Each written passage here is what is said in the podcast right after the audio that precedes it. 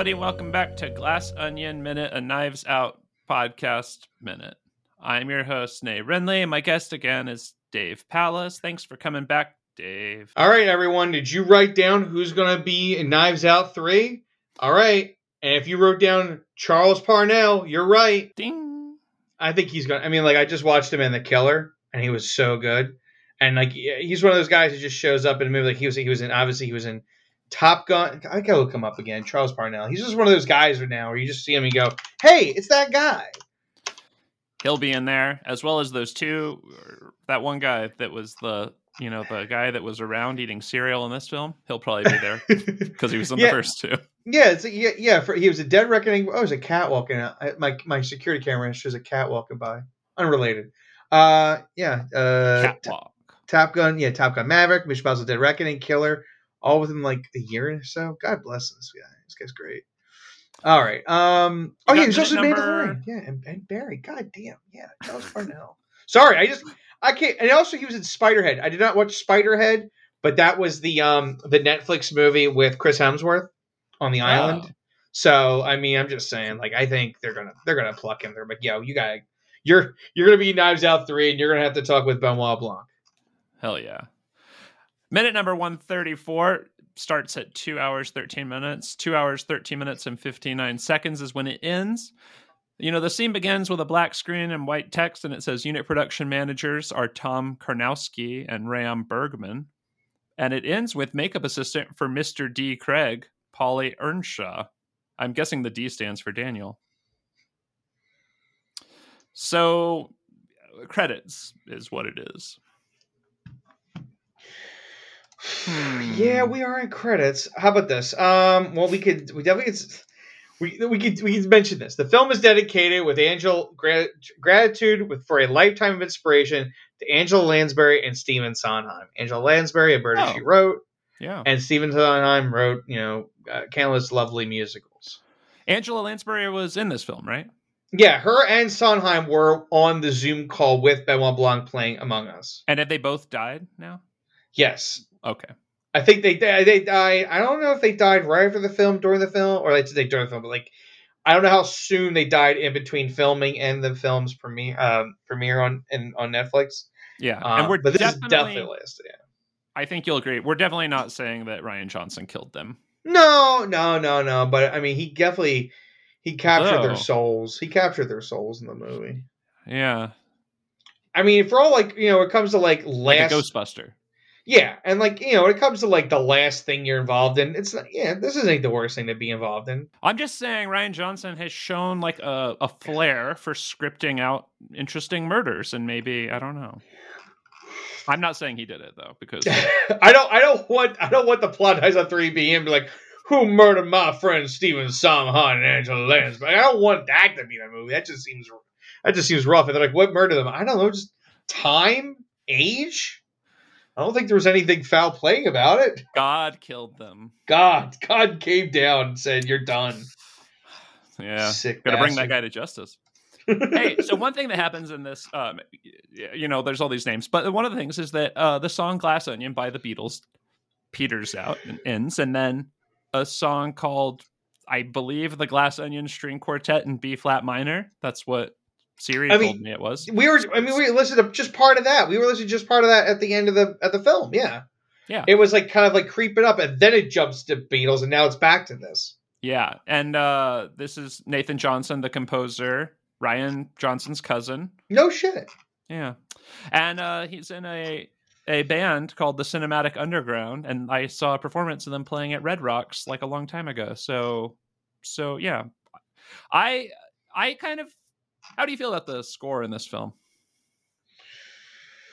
i remember those those strings. As soon as we were listening in the first minute this week i heard those strings. I remember that. That was a very like let's say influential but it was a real give a real like noticeable thing for this. So uh serviceable i will say that. Not bad but at the same time i'm not listening to it like the soundtrack constantly like i am to like i don't know like today i got in the speed soundtrack on cd because i couldn't find it on spotify and i was like you know what i'm gonna rip it i'm gonna rip it put it on my computer and have it Hmm.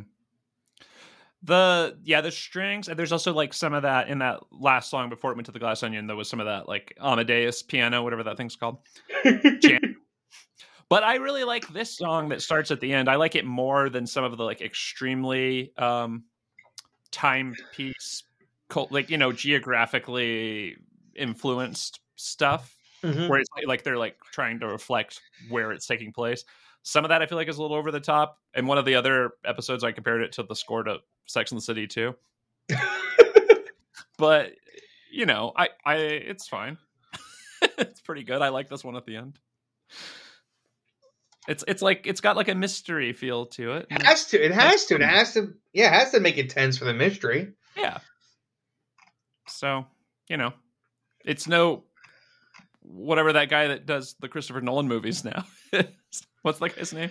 Oh, uh, Hans Zimmer. Yeah, No, no, the new ones. The, guy who did like. Tenet and the and Oppenheimer, and he also did the first season of Mandalorian. Oh God. Oh, oh no. He's so I'm- good. I gotta look it up. Hold It's- on. It's a you know Gorson, like a Scandinavian kind of name.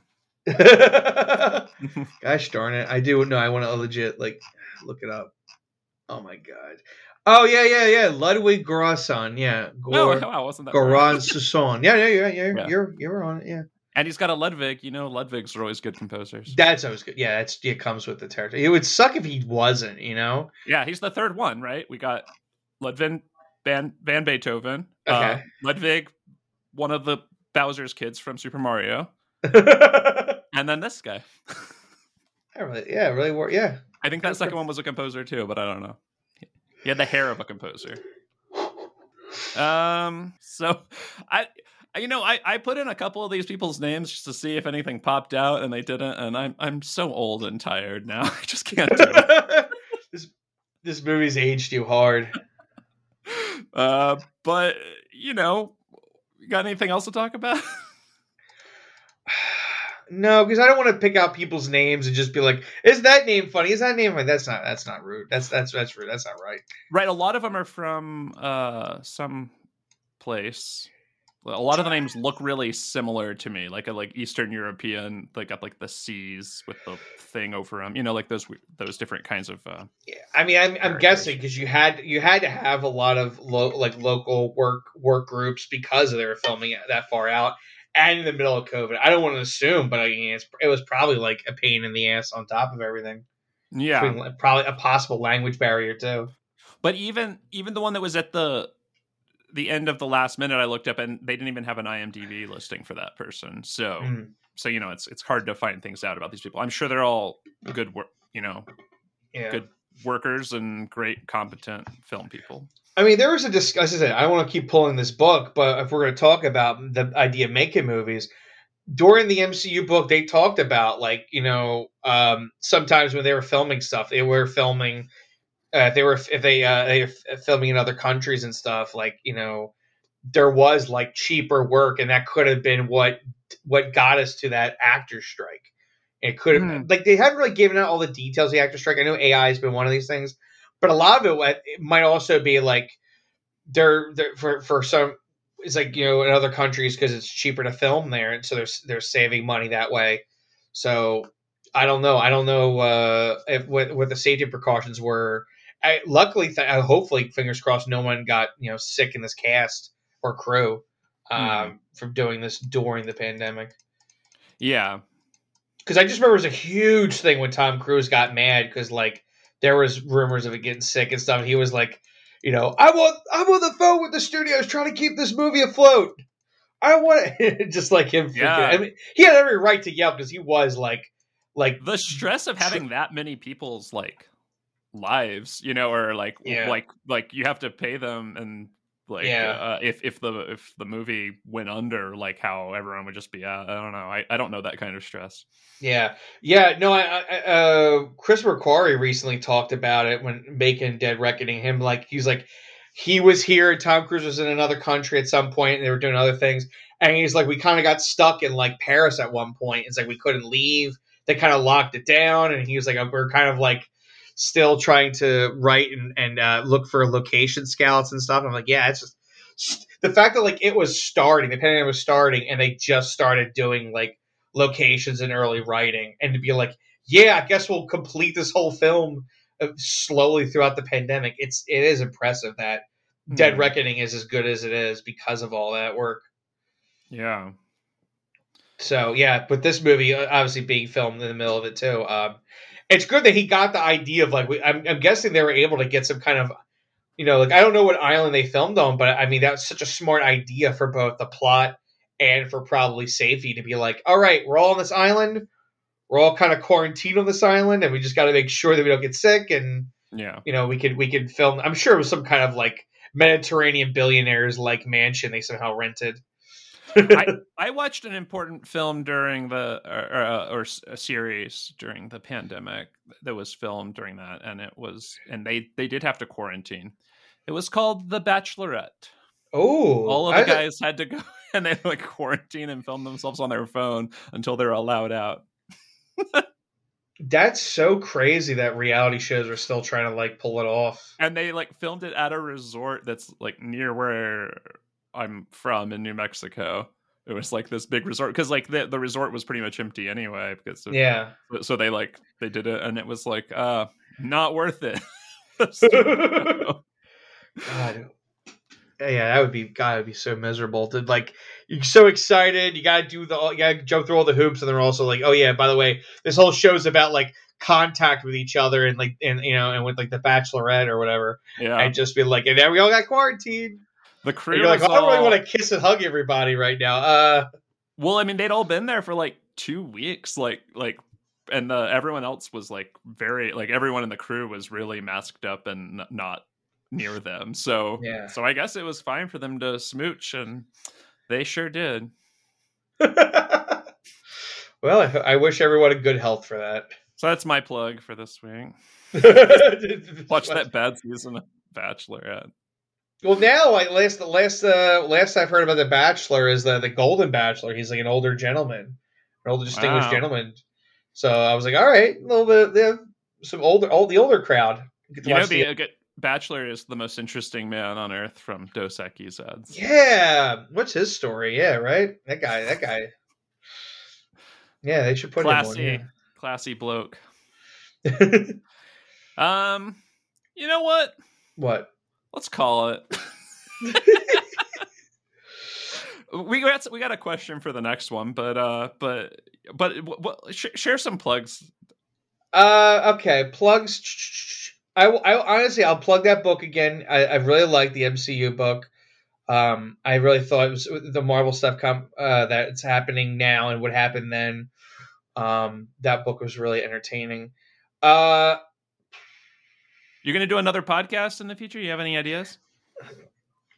no, because I feel like I'm in such a great zone where it's like I'm listening to other podcasts, whether it be movie by minutes podcasts or just general movie discussions, and they're we're like they're go- they're kind of going back to a lot of the '90s and a lot of the '80s hits that weren't discussed, and I'm getting I'm getting a nice high of just like listening to it. Like I think it was last year, Junk Food Cinema podcast did like a three like like three episodes uh bit on Last Action Hero, and I was like I was happy as a clam because I was always like, oh maybe I want to do Last Action Hero in a minute, but I was kind of like, you know what?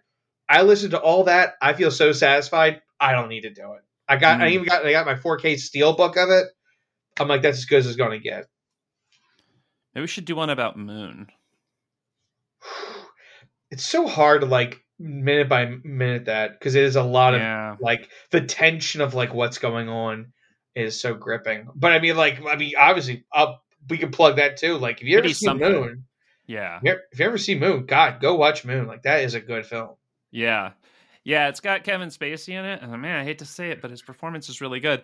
They could easily replace him though, because it's all voiceover. He's voiced, yeah, he's But he- voicing a robot, yeah. But he actually does a great, like, it would be hard to kind of top it. But see, I think that's a reason why Spacey, in, a, in, a- in that sense, is a good voice for it because we've Yeah. seen Spacey play killers, but we also seen him play like interesting men in movies. So, like when you hear this robot talking with Kevin Spacey's voice, it gives you this like uncomfortable. It'll be like, is this robot lying to me? Because I've seen Seven, or is it like this robot's like an honest character? or? K-Pax, like when he's like an alien.